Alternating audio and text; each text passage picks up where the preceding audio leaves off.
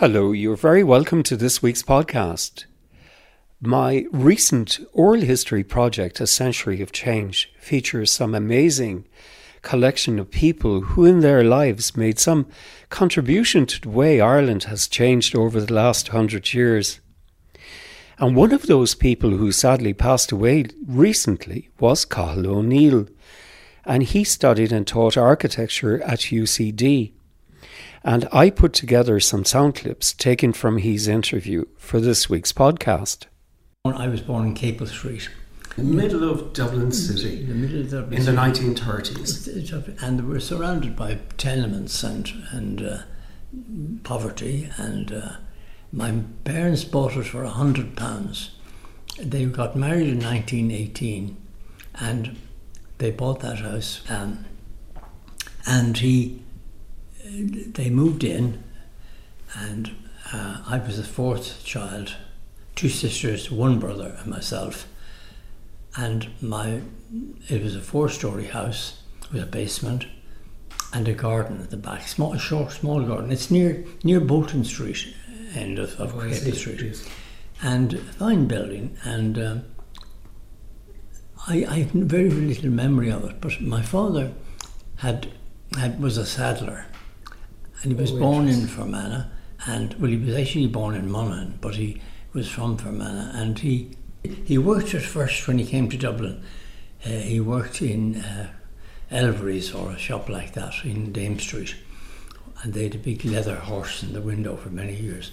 And they met my mother and married very quickly, and and then he set up. He decided when he was in Scotland, he worked with the biggest football manufacturer in Britain, and that's where he learned skill. He shifted from making saddles to making footballs, not unlike the same curves and things like that.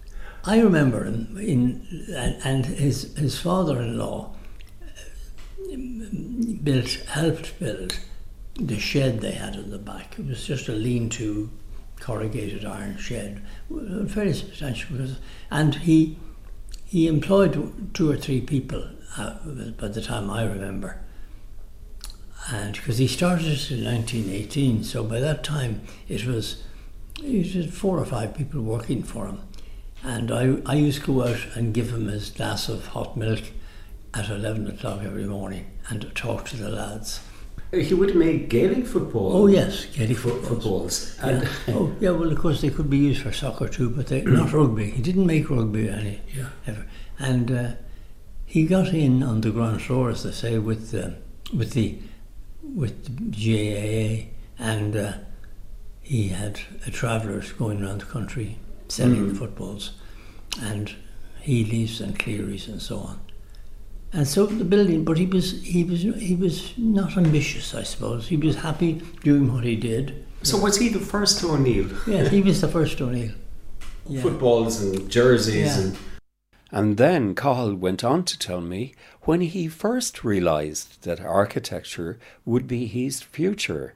Well, it started in when I was six, because I went to school in Skullcullen in Marlborough Street, and uh, my I went to my sisters had gone to the same school there, and my older brother had gone there, so I went, and we had a very remarkable teacher from Kerry, John O'Shea, and he was a lovely man, a gentleman, tall, good-looking and uh, like all the Kerry men, and he um, he had a sort of a.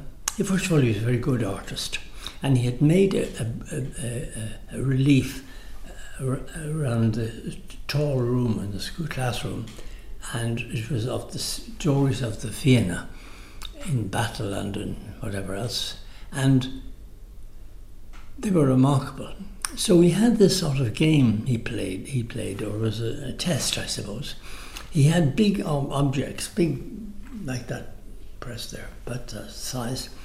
In diff- um, there were beautiful mahogany, solid squares, cubes, cylinders, and so on. And he had them in a glass case in his classroom. And once a fortnight, he would take them out and assemble them on the floor of the classroom. Mm-hmm. And then he would, in different patterns each weekend or whatever, he would then call us all out to stand in a circle around, and we were all to, were told to observe. Ferker, Ferker, and we'd look at him and we'd Ferker at them, and and then he would say, "Now, sit down, shishis," and we sit down, and he would put a, a, a, a sheet over them so we couldn't see them, couldn't see them anymore, and we would draw what we'd seen. Fascinating. And I just became famous for this because I could draw it as if it was in front of me. And he said, Mahanfar, Mahanfar to me. And, and this went on and on and on. And so he said several times to me, Betu the architect, no, Betu the, the Altra, Betu the Altra. And I went home, and my mother would say to me always, "Well, what does this teacher tell you today, or teach you today, or whatever?" And I said, "He said I'd be an altar."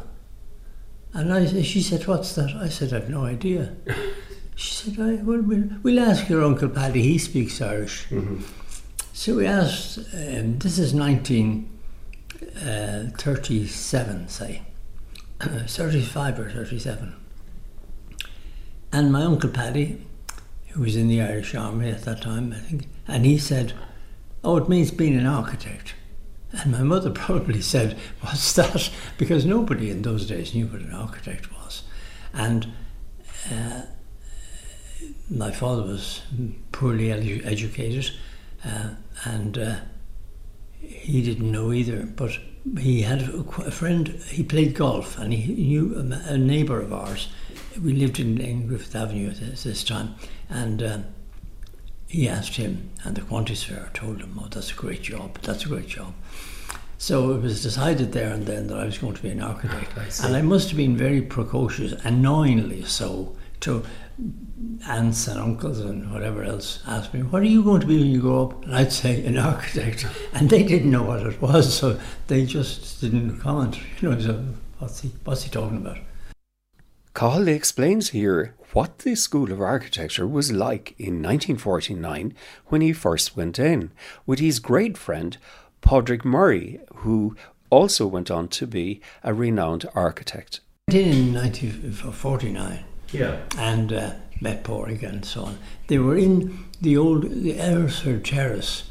Those rooms were originally built as exhibition rooms. They were enormous, and ceilings triple height ceilings, like the concert hall, really, that size. That's, that fills one of them. Mm. And our studios were there. When I go to the concert hall, I always imagine that I'm coming to college. And they, where the stairs are on the side of it, where the, where the coffee, where the courtrooms are, and so on. That was the entrance to the School of Architecture. And how how popular was architecture? It was very popular. It was the biggest class Ours was the biggest class on record at the time. It's been surpassed since.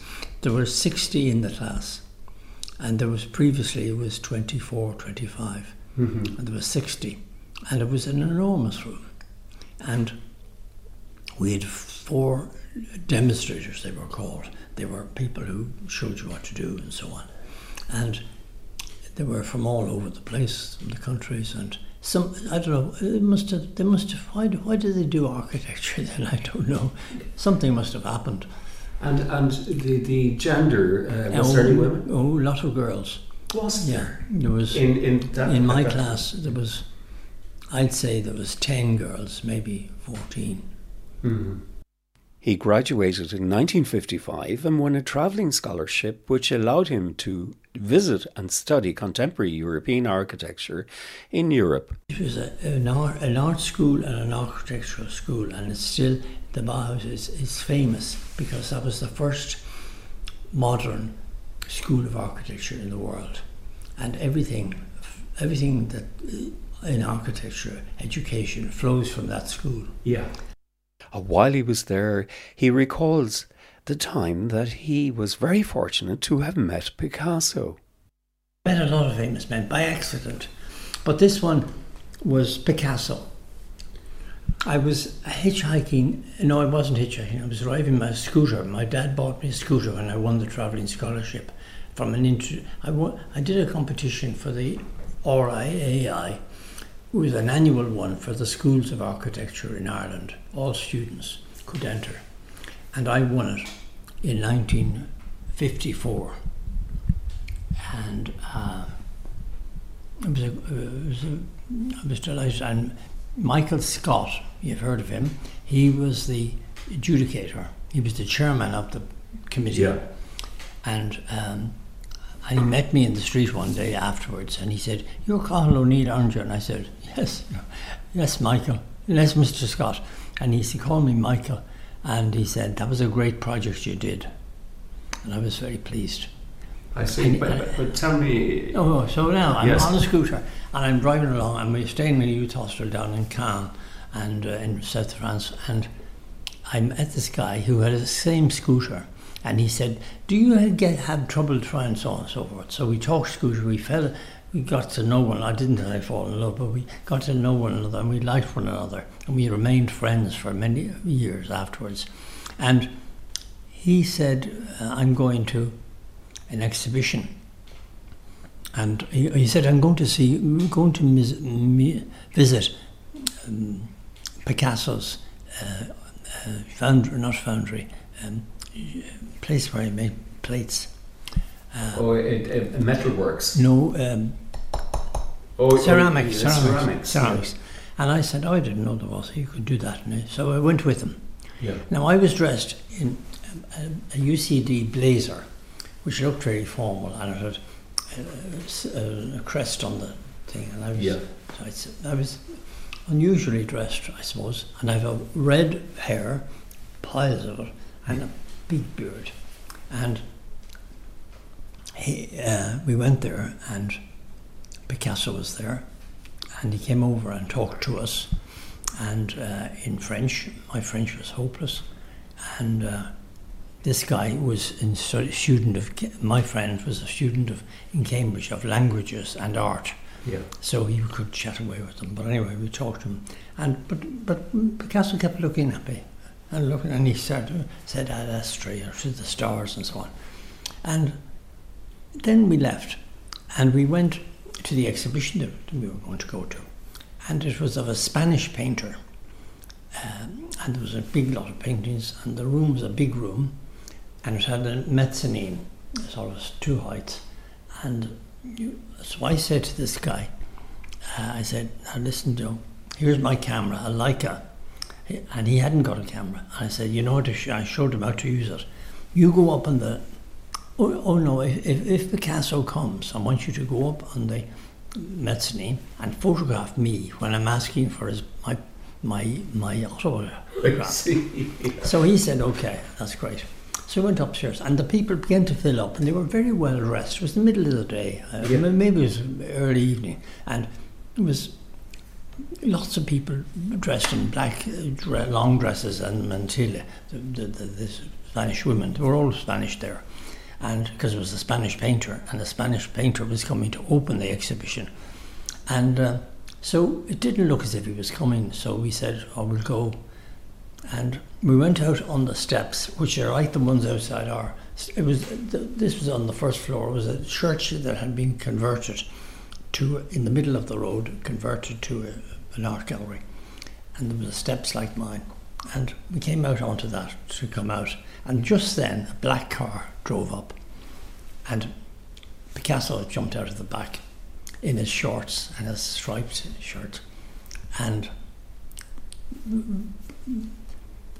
came up with, with a sort of a trot. He came up, up the steps. They were much longer, bigger than mine. And he came trotting up. And we were standing outside the door, looking at him in amazement. And he said, Hello, how are you? And he looked at me and he said, I remember Ad Estra or something He made a joke about it. I don't know. I couldn't understand it. And he was like, he, he's like his photographs. Yeah. I was stunned. It was the most famous man I'd ever met, and I was just stunned. So we let him go in, and we came in, and then they all applauded him inside. And he went over near a window, a sort of bay window, And I stood around thinking my movement, and he's, he's going to make a speech, but before that, I'll get the signature. And I was saying to my friend upstairs, John, you go upstairs. And he went upstairs and so on. And uh, so then I waited my bit. I had a few words. A friend had taught me what to say in French.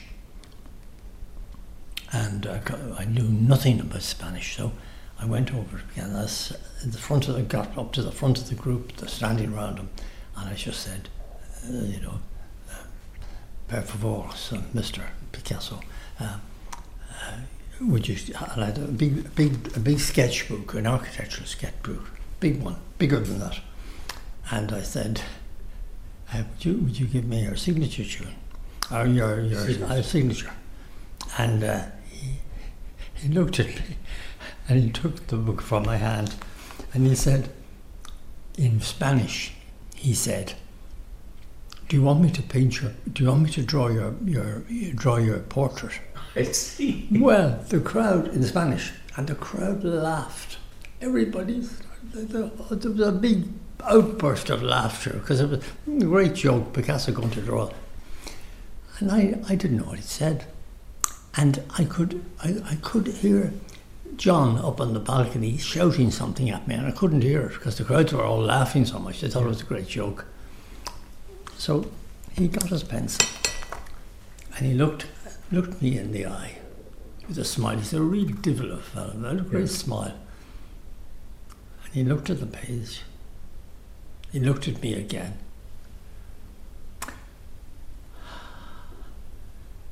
And he wrote Picasso. He graduated two years later and moved to Chicago with his new wife, Deirdre, where he studied at the Illinois Institute of Technology with the renowned German modernist architect Mies van der Rohe, who was a huge influence on Cathal's life. My life has been uh, fashioned by the by look, good luck. and there was a man called Mies van der Rohe. I have a book of his there, and he he was a German who was born in 18, 1896, and he went. He was very he was very precocious and very skilled draftsman. He was he's apparently a fantastic draw, writer drawing. They were able to start to make tall buildings. And is that is that where you went? That's where I went. And what, what drew Well, obviously. Well, I, uh, well, I looked him uh, up, and I knew I, re- I knew about him from history, and I, I knew, but I, I knew some people. Kevin Roche, the famous architect. Yes. He was. I, I became a friend of his. He was ahead of me in college, but I didn't know him then. Yeah. But he went there. Yeah. And then he left and went to uh, another American. And, and what, what opportunity? What what job? Uh, when you went over there? Yeah, I, I applied to get into the school.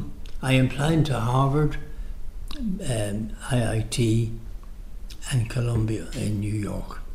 Columbia wanted me to have a deposit of six hundred dollars before they even accept my application. Oh, this was a postgrad. So. Yeah, postgrad. Yeah, and uh, and so of course, my wife was behind all this too. She you were married I was married at the time. yeah, just then. And, and who, who, did you marry? I married Deirdre, whom I met. I was telling you about how I met Deirdre.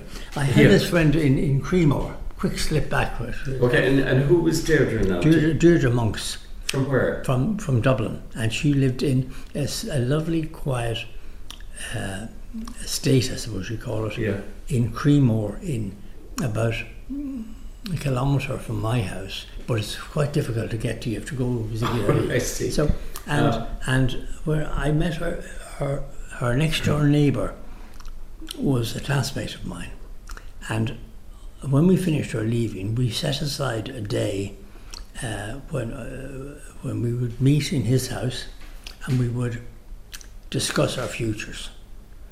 And we went there to discuss our future and we, he talked about engineering and the ESB offer to him and this and that. And I said architecture. But at that, there's a, knock on the door. We were sitting in the drawing room, and there's a knock on the door. And Mrs. his mother, Mrs. Lawler, put her head in the door and she said, Visitors. And he said, We're, we're very busy. And she said, Well, she's coming in. She's coming in. I'm, I'm giving her some lettuce from my garden. She's a very good gardener. And she, said she was coming for a letter. So this vision put his head around the corner. And I'd never seen a more beautiful person. And uh, I just fell in love with her, just yeah. immediately. And we never left one another. We went, in the summers, I went on the continent hitchhiking. She got a fixation on Sweden. Mm-hmm. So she went to Sweden and she got a job in Sweden, in Stockholm, and worked there in the summer and came home. And so we were apart for the summer, but we were together in the winter. And uh, we married her. I, I, my wedding was delayed because my father died. We would have got okay. married earlier. And the two of you headed off then to headed off, and she she went to college and she did social science. And how did you uh, keep yourselves going? Well, I very very tightly. I looked recently at the bank book we had in America. We were down to ten dollars between between yeah. We got paid every fortnight. Um, and she worked as a, a, social worker in Chicago with the Catholic charities. And she had a car and she went around dispensing goodwill and money to mostly put Poles and Italians. Yeah. And, uh, and she loved the job and she did very well and got very well paid. In 1961, Cathal was invited back to UCD to teach, and here he explains the circumstances that led to that appointment. I got a phone, I got a letter from, you know, I got a phone call from Professor Fitzgerald to say, uh, I want you to come home and teach in the school. And I said, I can't, I'm working for Mies van der Rohe. He said, I know that, it's all over the town, but uh, um, you know, I really need you. The, the school is, is really under mm. huge pressure, and uh, I want you to come home immediately. And I said, I can't. So we bargained a bit. I know I said I wouldn't, I'm not going. And then when Deirdre said, Deirdre really wanted to go, because by this time we had another child, and we two little kids in the depths of winter. It was Christmas Eve practically. So I went to talk to Mies and I told him what the offer was, and he said, "You should take it. You you you'd be good at teaching and so on and so forth, and I'll give you some advice." And he gave me a long lecture on teaching architecture. Um, so I had it from the, the, the horse's mouth, as you might say. But then the college secretary, um, Joe McHale, wrote to me, and I Deirdre pleaded with me to come home. And he recalls here the turbulent time during the student rights in the college, and the then head of the School of Architecture, Desmond Fitzgerald, was let go. So then he then Fitzgerald was fired in fifty in uh, 69, uh, 68, 68. It was a huge kerfuffle the staff fell out and we went on strike. The students went on strike. The big strikes in 1949, 69. It was in France. It started in France and Italy, and then it came to Dublin mm. and all the students. Well, yeah. And and he went. He was let go, uh, and uh, he tried to hang on as something else, but he, they wouldn't let him. And then there was a, a, an interview for his replacement, and I didn't even think of going to apply. Mm, yeah. But the, the, the, the college did a very clever thing. Tom Murphy, the president, decided not to hire another professor immediately. Let the thing cool down. It was such a mess. He'd bring over a guy from England, from he's well, well recommended, Ivor Smith from Cambridge, who was a no nonsense guy, and he was going to come over with a an, an open checkbook and an open uh, program. You can do anything. Just come in and sort this place out. So he came over, and his trick was to hire about 10 young English architects who are teaching mm-hmm. in Cambridge and elsewhere. And they would fly over for three days a week in rotation, and it was called the Flying Circus. and they were bright young guys yeah. Uh, mostly young. There were some older ones, And uh, the school, there's great memories of them. They were great. They had they an, an extra dimension to them. And they didn't like me, by the way, so I wasn't very popular with them, but it doesn't matter. Um, so then Ivor Smith liked me. And me started, started to lean on me as being almost like the head of the school in that he was phoning me three night, three or four mornings a week at eight o'clock and give me, you know, tell me what's going on, do this, mm. do that, do the other. And um, so he said to me, Cal, you're the only one I can rely on in this place. I want you to apply for that job. And I said, I had no intention of applying, well, but put your name down. But the extraordinary thing is that I, there's a deadline you had to put the name down. And I was sitting in my office one day, one Friday, minding my own business, and the phone rang, and it was one of the competitors, a young guy called Peter Doyle, who I had urged to go to Chicago and all that stuff. And he had gone and so on, and came back. And he was a funny fellow. And he phoned me up and said, Are you applying for this job? Mm-hmm. And I said, Yeah. And he said, You know, today is the last day, and it's five o'clock, you must have it in. I said, What time is it? He said, It's 20 to 5. I jumped in my car and I flew out to Pittsburgh and yeah. into the registrar's office and put it in, call really wished to apply for the job.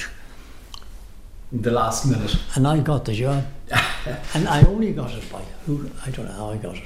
Because, you know, when you're, well, you, I, I don't know if you've been interviewed much, but I was nervous. I'd never really been interviewed properly by anybody for that, for anything like this. It was yes. a big job. No, how did you manage? How did you settle in? Did you did you warm to the job? Was oh, it, oh, was oh, well, before the professorship, the other bit teaching was I loved the teaching, and then when I became professor, I decided what's needed was to get rid of the, all the older architects who had been teaching me and hadn't a brain in their head. Mm-hmm. They were just not. They were just just pocket money, and they were just running practices, and they weren't coming in half the time.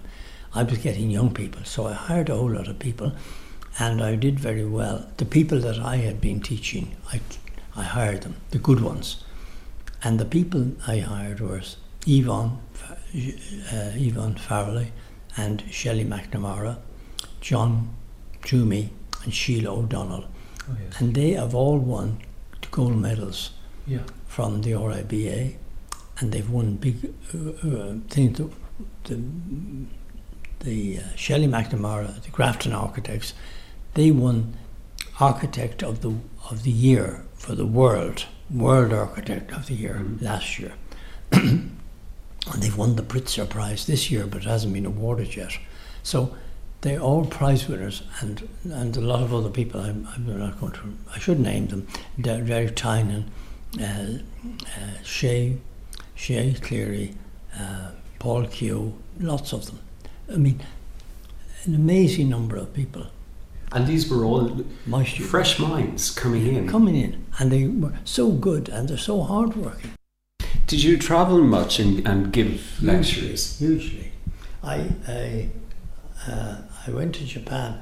The Japan Foundation invited me to go. I think they went to the colleges and said they had a scholarship for somebody to go to Japan, and the president of the college, Joe Tom Murphy, yeah. suggested me, and um, and uh, I went out to Japan, and I gave a lecture there, and. Uh, at the end of the lecture, I made some jokes, as I, my lectures are generally filled with jokes, I, some jokes, and I noticed every time the guy translating, he, he translated, and they all laughed heartily, really, you know, really enthusiastically. And I thought to myself, that's very strange. So at the end of the lecture, I said to him, Thank you, son. Thank you very much for your. You must be a very good uh, uh, translator because you were able to translate my funny stories exactly into and they understood it. Ah, no, son, no, son, no, Professor, no. I do not translate your joke. I say, Professor O'Neill has now made a joke. You must clap. You've been listening to Cathal O'Neill, who died recently. If you would like more information on his interview, please go to our website. That's www.irishlifeandlore.com. My name is Maurice O'Keeffe, and I look forward to bringing you another podcast next week.